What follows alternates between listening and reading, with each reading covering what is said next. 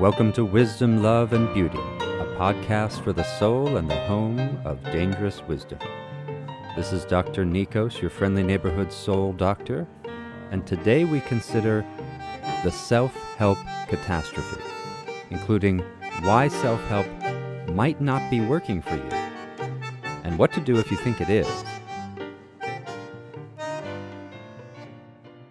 This contemplation has two audiences, really. On the one hand, it is a contemplation about self-help, for those who want to think about a tremendously significant cultural phenomenon.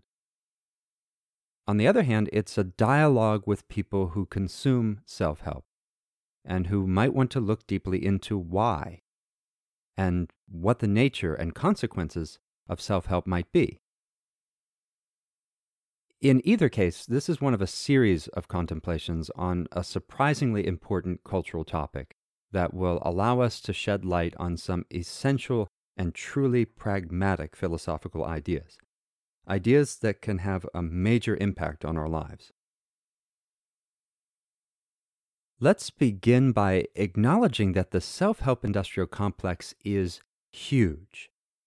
Narrowly speaking, we're talking about more than $10 billion a year. In terms of revenue, self-help does better than Major League Baseball, and it's darn close to the NFL. We seem to love this stuff. We buy books, listen to podcasts, watch YouTube videos, go to firewalks and cacao ceremonies, take workshops, participate in webinars and online courses. We go on retreats to exotic locations, including ayahuasca vacations in Peru and mindfulness and yoga retreats all over the world. We put a lot of time into it. And it's not just an industry, but an industrial complex with causes and effects that reach deeply and broadly into the culture, much further than the narrow $10 billion figure indicates. That figure doesn't include things like the fact that self-help can prompt us to join gyms, to take big vacations or big trips that are supposed to be part of a self-help journey. We might start taking yoga classes. Indeed, yoga is typically part of the self-help industrial complex as we're going to be thinking about it here. And that industry alone is worth upwards of $30 billion a year in just the United States. The wellness industry is also part of the larger self-help industrial complex as we will look at it and contemplate it here. And the global wellness industry is estimated to be worth $4.2 trillion. That's larger than the global tobacco industry. The effects of the self-help industrial complex are, in fact, larger than the effects of the tobacco industry. And there might be some strange similarities between the two. After all, the people who sell you cigarettes don't want you to stop smoking. I think any individual in the self-help industry wants us to succeed. I don't think any of them want us to fail, but the industry itself does not have any motivation to get anyone to stop putting money into it. It's something to ponder. The self-help industrial complex, as we're going to contemplate it here, includes everything from popular psychologists and physicians to metaphysical, religious, and New Age approaches, all the way through to pretty rational-minded business approaches.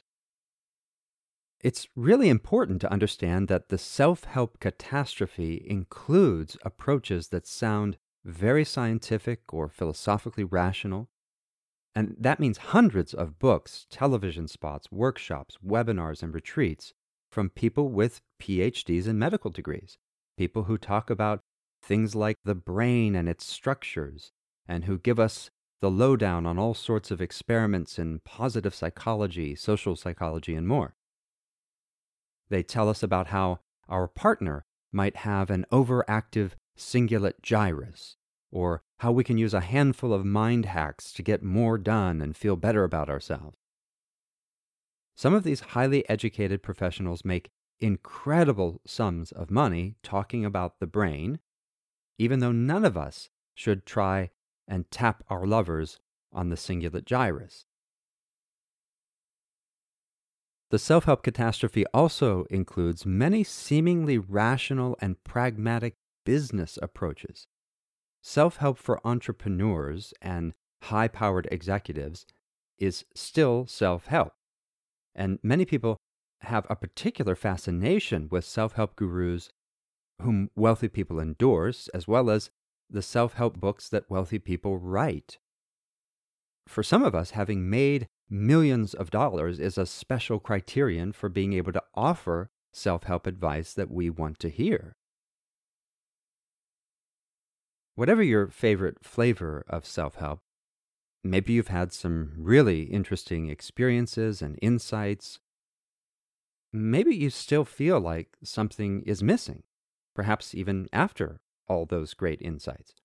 Like something isn't quite working in spite of all the positive endorsements of the self-help books that you've been reading.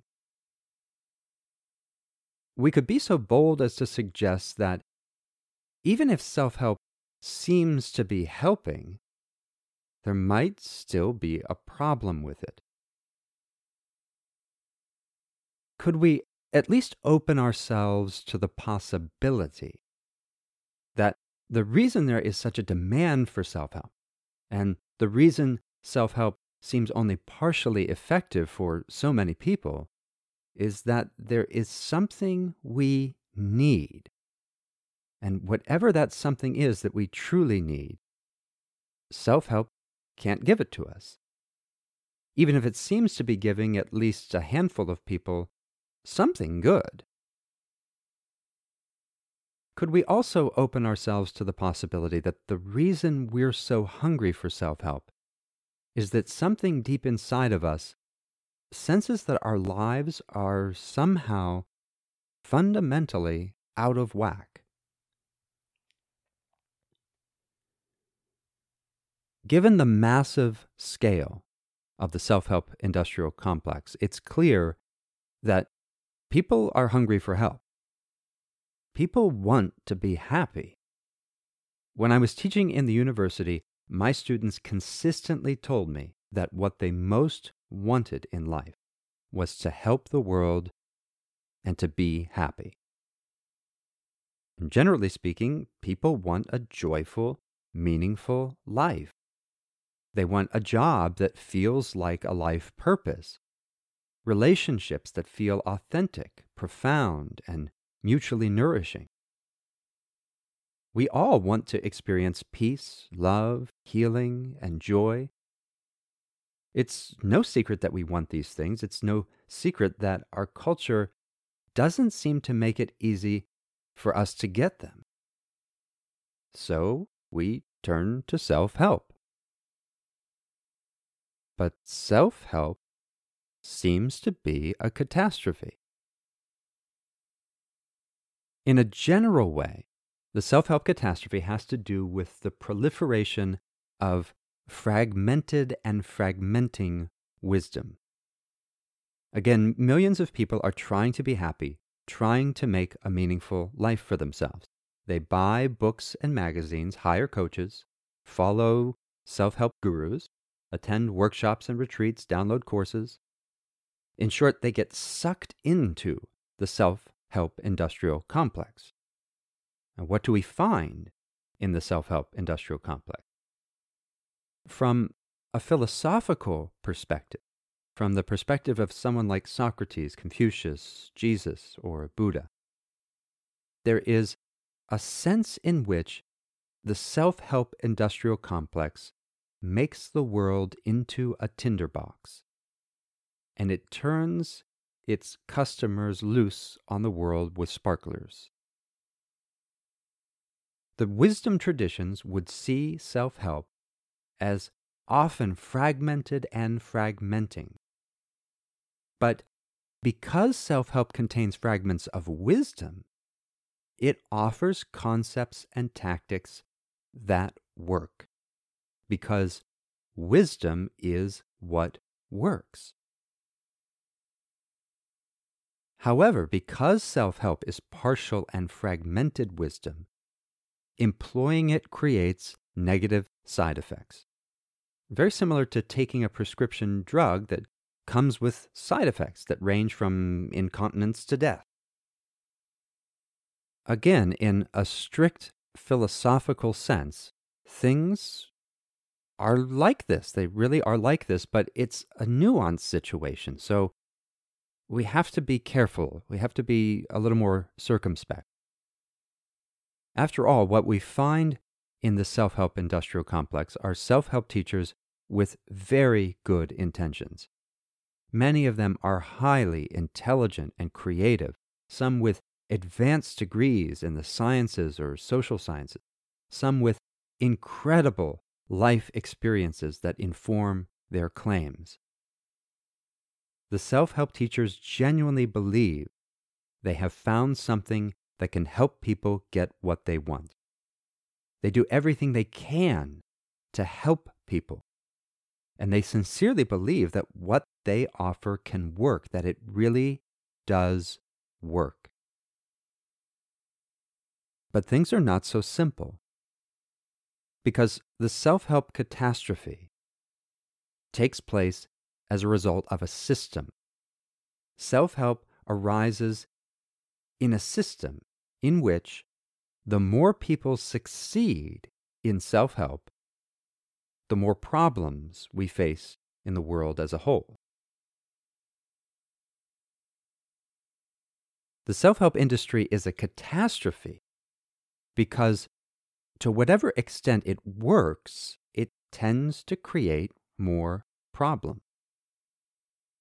It's a further catastrophe in that, to the extent it doesn't work, it's wasting precious energy that could go to making people more deeply happy, helping people live an even more fulfilling purpose and actually making the world a better place. We're going to get clearer and clearer about all of this, and we're going to get more specific, but this is for some people a sensitive topic because we're, again, touching on a vast industrial complex that many of us have participated in one way or another. So we have to take it slow. We need to respect all the wonderful people engaged in self-help as teachers and as consumers, because these people have good hearts and good intentions and good minds.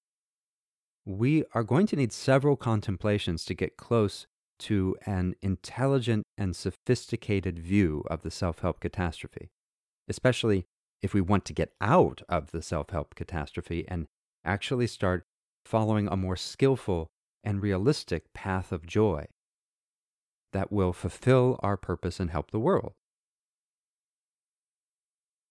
Once again, we have to be clear that many people who have engaged in self-help as teachers of it and as students of it have tried to help the world sincerely. Many of them feel happier than they did before their self-help journey began. Some self-help gurus may even try to address a few of the issues we're raising here, but if those teachers exist, they remain pretty marginal. In any case, we need to apply some careful thinking. While we shouldn't say that nothing good comes from self-help, it might be very important for us, now more than ever, to step back and look from a broader and more sensitive perspective. There are two major aspects of this broader perspective, an individual and a cultural aspect. The first has to do with the ego and what we might call the soul. Soul is not an easy word to deal with in our culture. We tried to illuminate the concept of soul in the contemplation called The Monster No Human or God Can Resist, and you might want to check that out. For now, let's think of soul as our total intelligence, as the fullness of our being that goes beyond what we're consciously aware of at any given time, and also goes beyond what we conventionally refer to as the ego. Now, the issue from this perspective, the perspective of the individual, the perspective of soul, is that something that gets the ego excited may nevertheless go against the demands of the soul.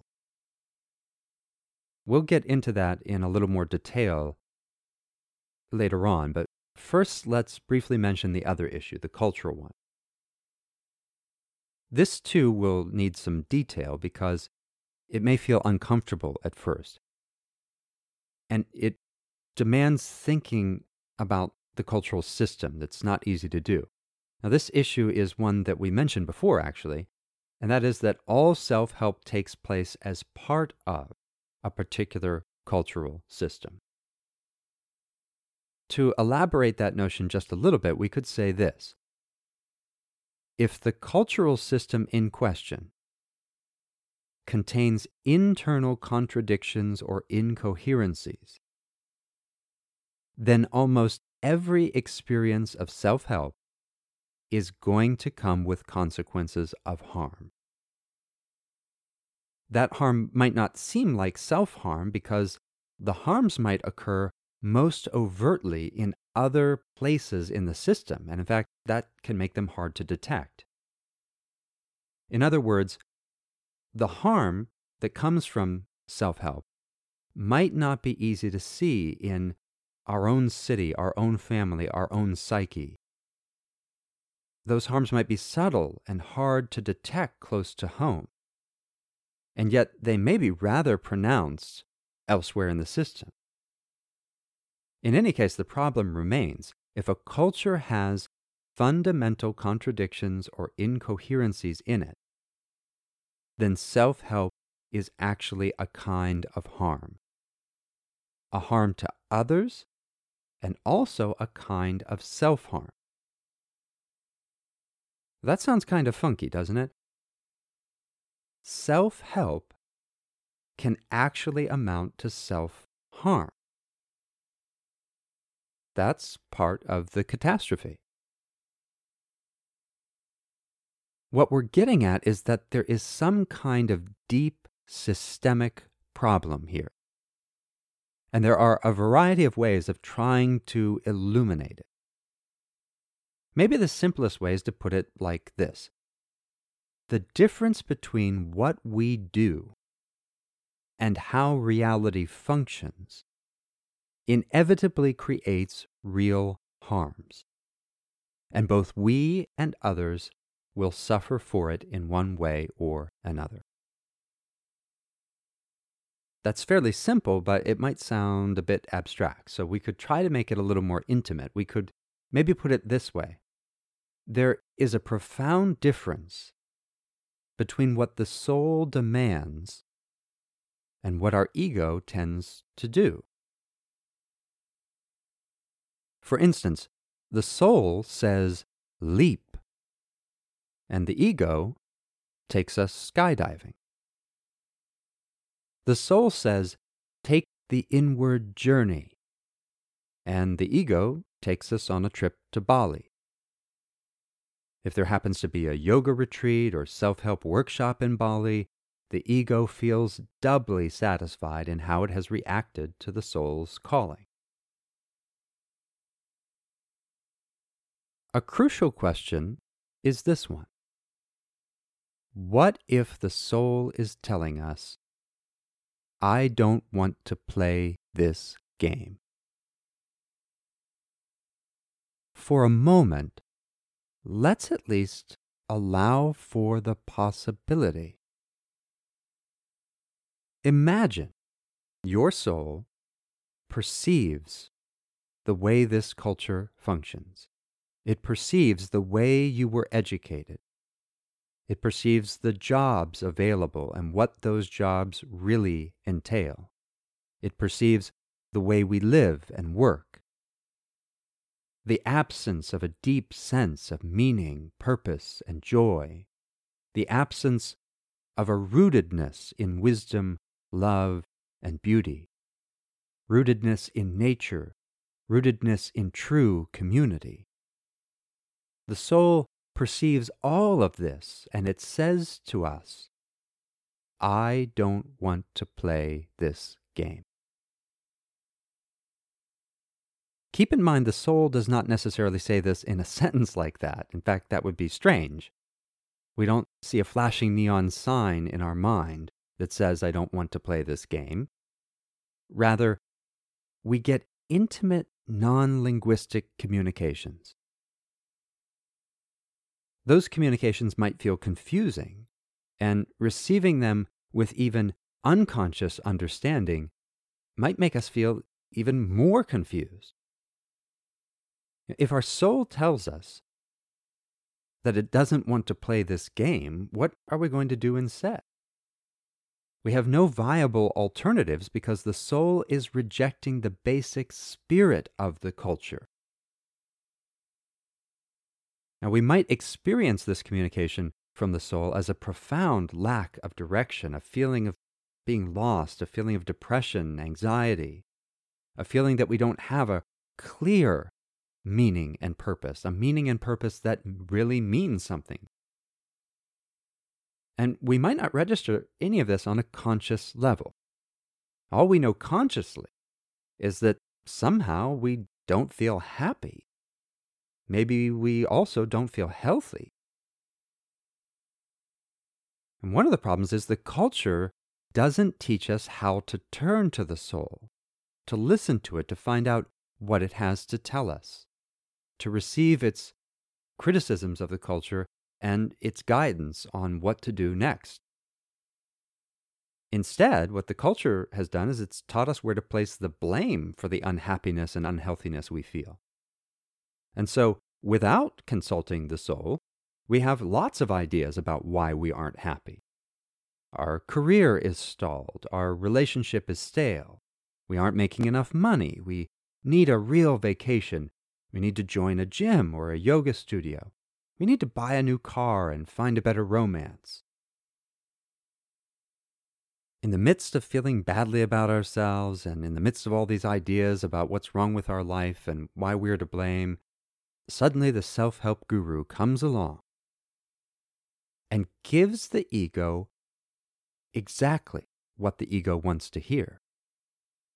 Together, the ego and the self-help guru convince us of the following. It's not that we don't want to play this game anymore. Rather, it's that we want to win it. Now we have meaning and purpose, it seems. Now there's a feeling of direction. Because we're going to start a business, we're going to move up in our career, we're going to increase profits at our firm, we're going to get that promotion, we're going to have romance, we're going to get lots of really fun toys and take meaningful vacations and have money to give to charity and have a stock portfolio that works for us and great financial savvy. It all fits into the cultural spirit. Now we have a way to see ourselves as responsible and successful players of the game. We know who was to blame all along. It was us. We were sucking. We can stop sucking. We can stop being a loser. We have a project, a purpose.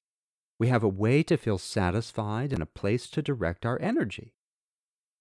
Not only that, but because we'll have meaningful vacation and time for yoga and time for friends and a way to support our favorite charitable causes, the ego is over the moon with its deliberate misinterpretation of the soul's calling.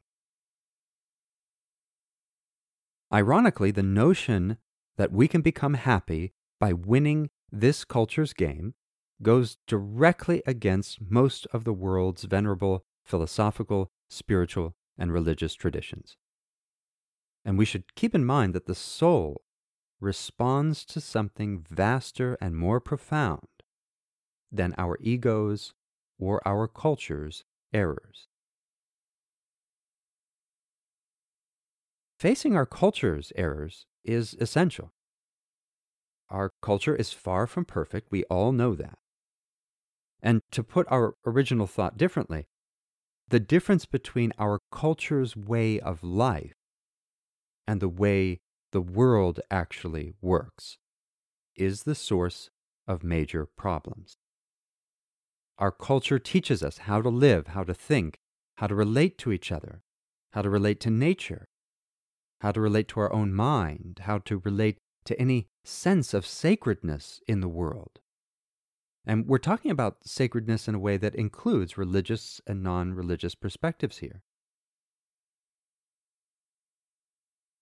All right, if the soul doesn't want us to play this game, if the soul wants us to become attuned with the way the world actually works, rather than attuned with the culture's and the ego's delusions and the self-help guru's partial insights, then we're naturally going to remain unsatisfied by self-help.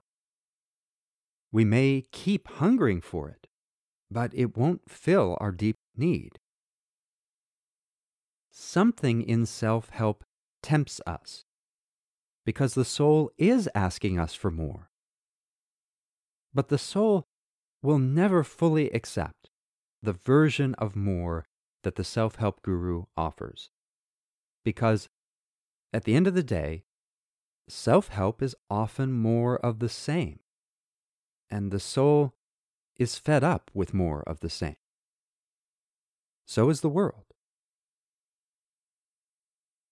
But the self-help industrial complex knows how to help us rationalize, and it knows how to tempt us. The self-help guru proclaims that no one should ever limit our dreams. This is an example of fragmented and fragmenting wisdom. It is either misleading or ignorant to say such a thing, because wisdom, love, and beauty do limit our dreams. Alternatively, we could say the divine limits our dreams, or the wonder of life limits our dream. Our dreams are properly limited to being wise, loving, and beautiful. We're certainly free to dream about whatever cravings our ego might have, but that does not make those dreams meaningful or worthy of pursuit when evaluated by the standards of our own highest values. We might try and convince ourselves in countless ways.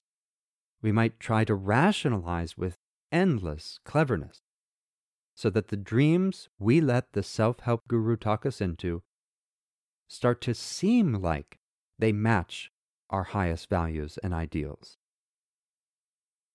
But our ideals, our highest values, are a kind of limit.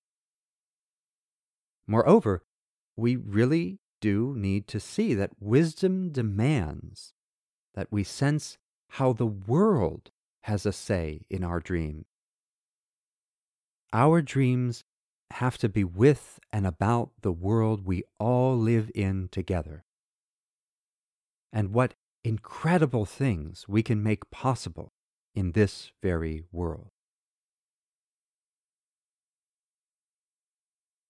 The issue is not that we aren't allowed to dream the impossible dream, but that however impossible our dreams, they still have to have their roots in wisdom, love, and beauty, and in the living world we share.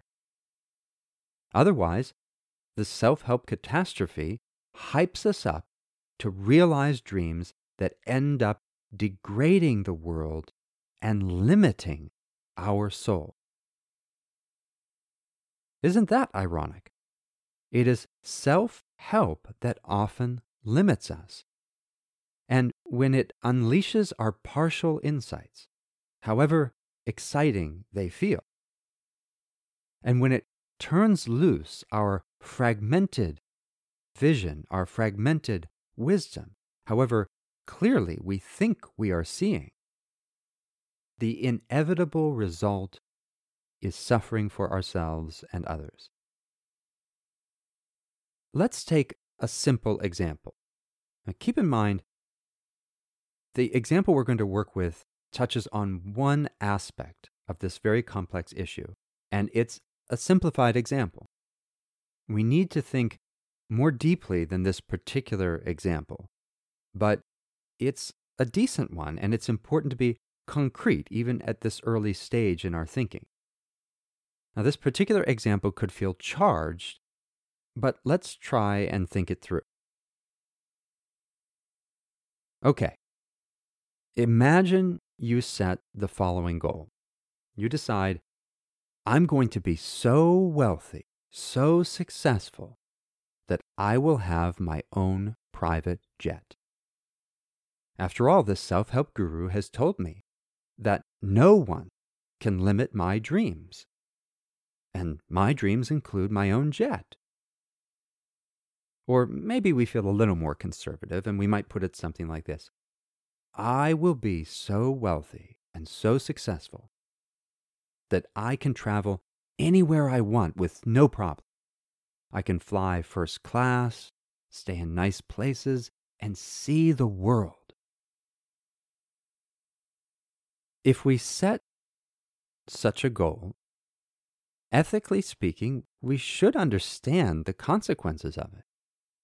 Now, what are the consequences? Well, building a private jet and then flying and maintaining it requires a massive intervention into living ecology. If we were to buy and operate a private jet, humans and non-humans would suffer. Even if we just fly on a commercial airline, imagine what we're talking about. Imagine carrying, say, 150 pounds, 20,000 miles. If we fly from New York to Bali, that's the sort of distance we'll cover. Now imagine just a few thousand people decide to make an investment in their self-help program, and they get on a plane for a self-help retreat or a yoga adventure in Patagonia, Costa Rica, Thailand, Vietnam. Or imagine that a few thousand people follow their self-help guru's advice, and they all start making more money, enough money to start taking more vacations. So all of these people start racking up miles. A few thousand of them would be a fraction of the self-help audience. And yet even a few thousand people means over 500,000 pounds of human weight, plus whatever their luggage weighs, is now being moved all over the planet. Let's pause here to reflect. Are we suggesting that no one can travel? Not exactly. The issue of travel in particular can feel so charged that we are going to consider it further in a special addendum to the present contemplation. And I encourage you to think through that as well.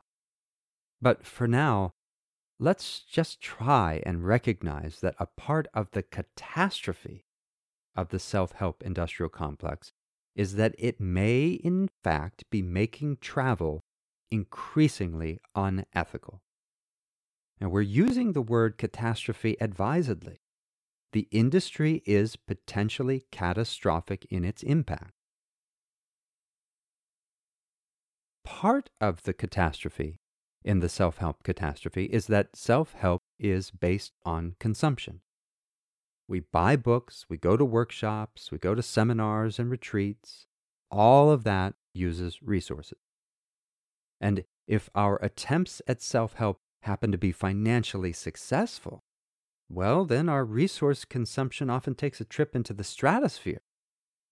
We can now buy new cars, new clothes, expensive wine, nice jewelry, bigger homes, technological gadgets that take more resources to produce. And we start taking more vacations. We start traveling more because we can afford to. All of this entertains the ego to no end. Meanwhile, the soul wonders what in the world we're doing, wasting our time with this stuff. Thousands of people do these sorts of things, thinking they are free.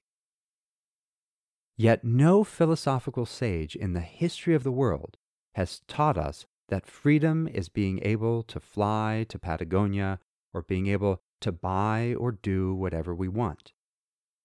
The teachings of Jesus, Buddha, Socrates, Confucius, the Peacemaker, and others contain no suggestion that this is what they meant by freedom, by wisdom, by love, by beauty. Even if we are atheistic scientists, we can recognize that there is some higher order beyond our ego, that wisdom does not mean we get to have everything or anything we want. If we happen to be more theistic or spiritual, we might recognize this thing that transcends us as the divine or as some sense of sacredness.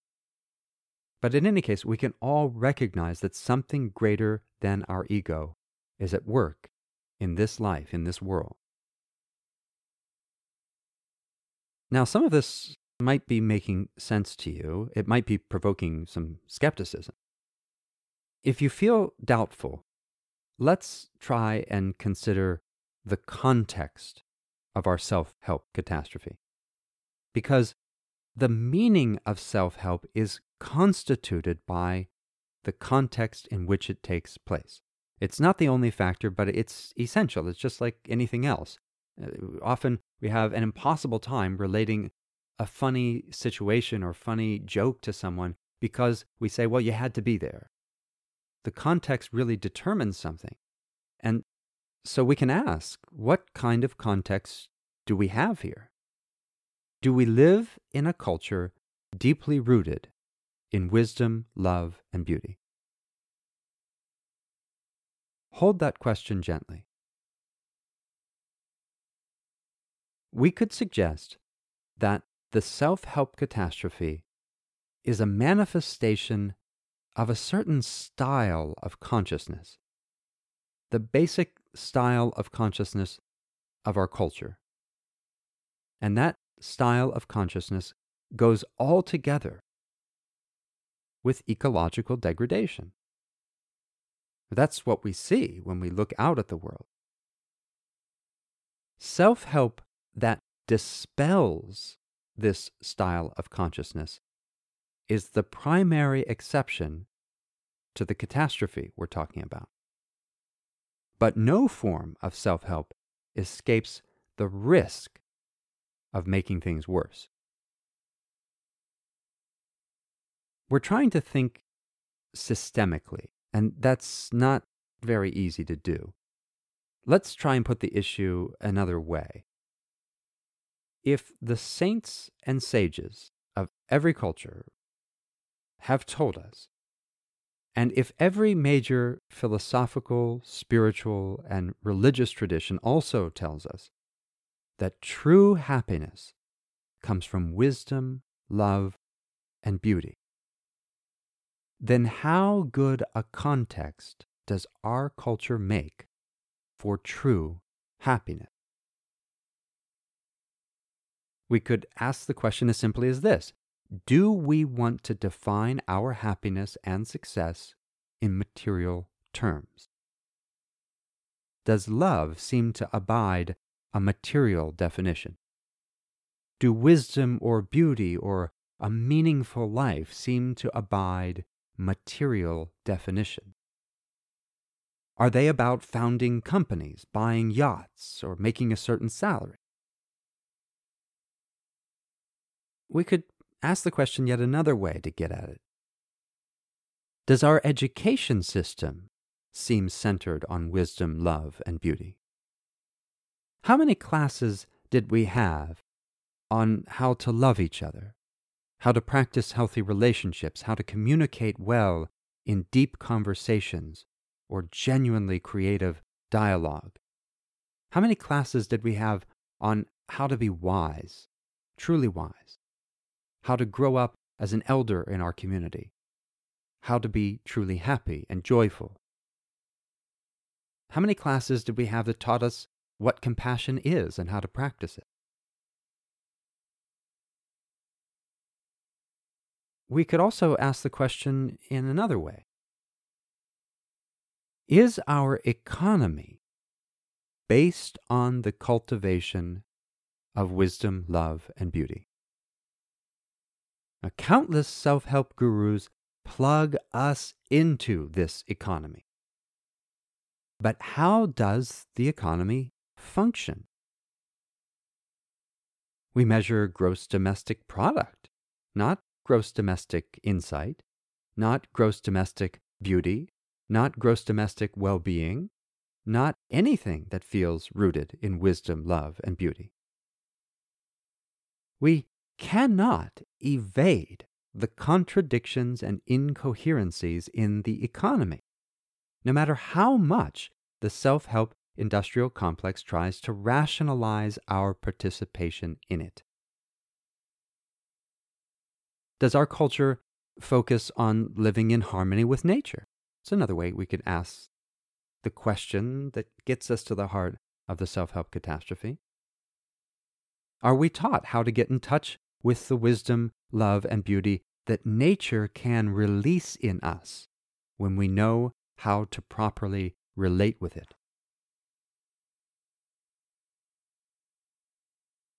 When we think of all the advertisements and all the entertainment of our culture, when we think of the way politics and economics functions in our culture, what does it seem we are being taught to value? What really matters? What makes things happen according to the way our culture actually operates? We can find no serious philosophical, spiritual, or religious tradition that encourages us to center our lives on money or material gain, on branding ourselves, on selling ourselves, on making apps, writing code, trading stocks in a stock market, taking trips on jets, yachts, or cruise ships. And yet, our entire culture is more or less obsessed with these things.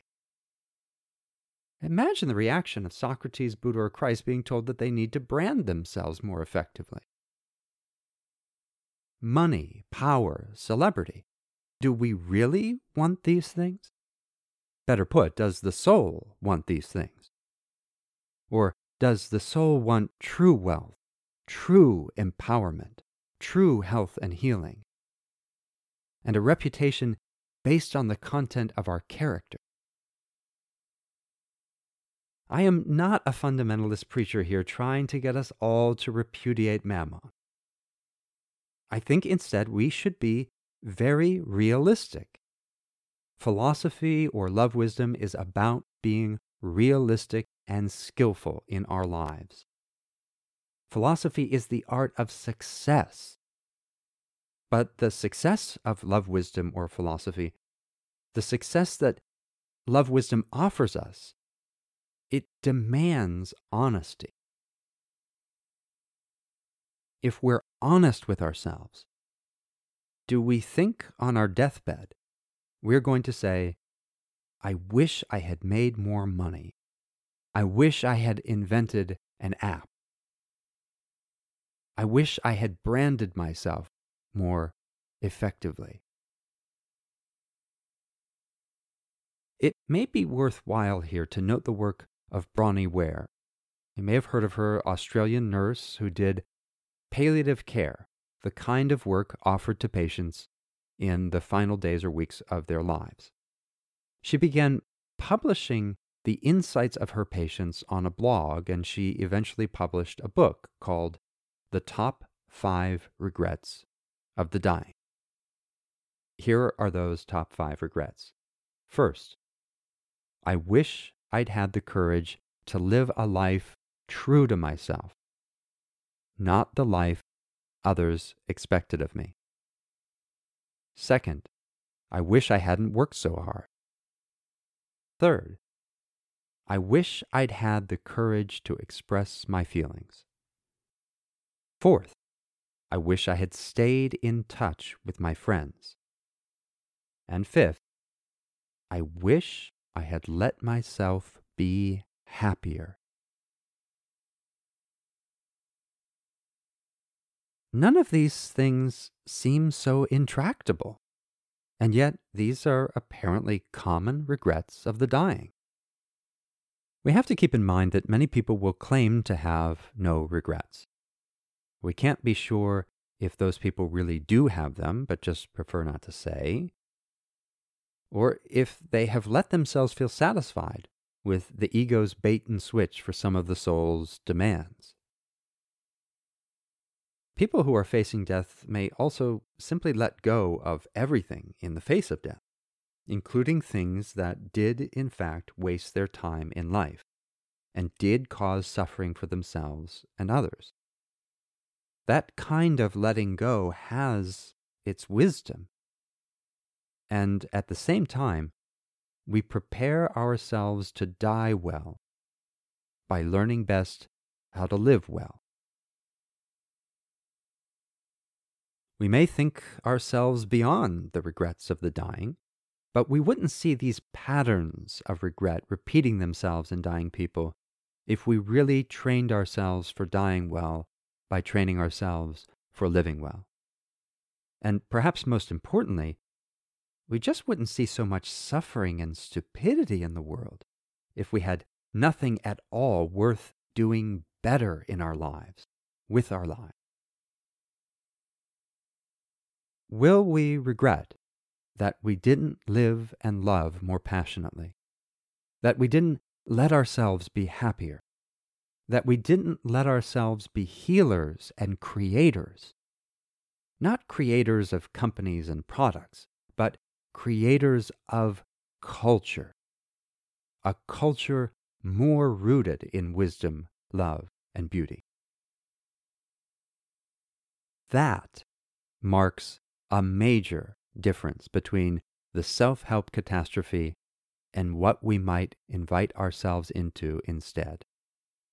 While the self-help guru tries to excite us into creating a better company and a better retirement portfolio, a wisdom-based approach helps us find the inspiration to create a better culture and a better sense of healing and wholeness.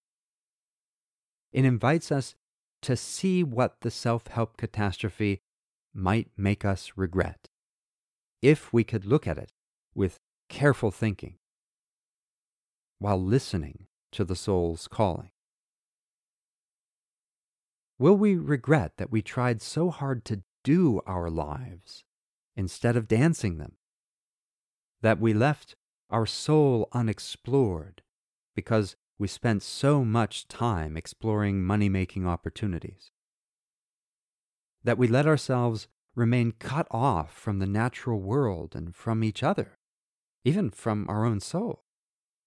That we didn't really see what we are and what life is? That we didn't do more to let wisdom, love, and beauty live themselves through us, and thereby illuminate the world? What do you think?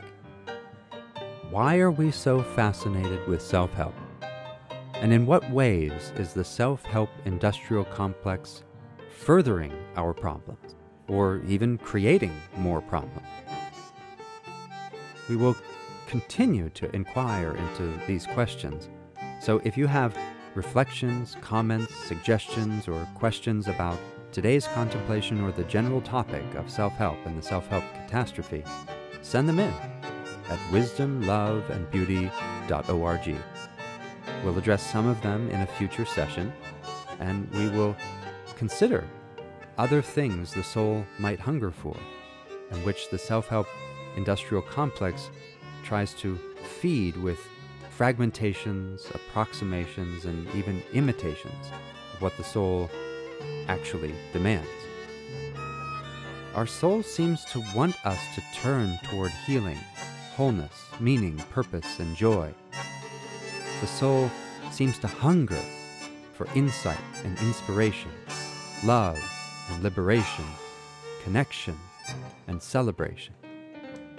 How can we get out of the self-help catastrophe and satisfy these hungers of the soul for our own benefit and the benefit of the world?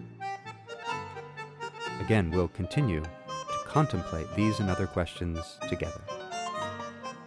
Until then, this is Nikos Patadakis reminding you that your soul and the soul of the world are not two things. Take good care of them.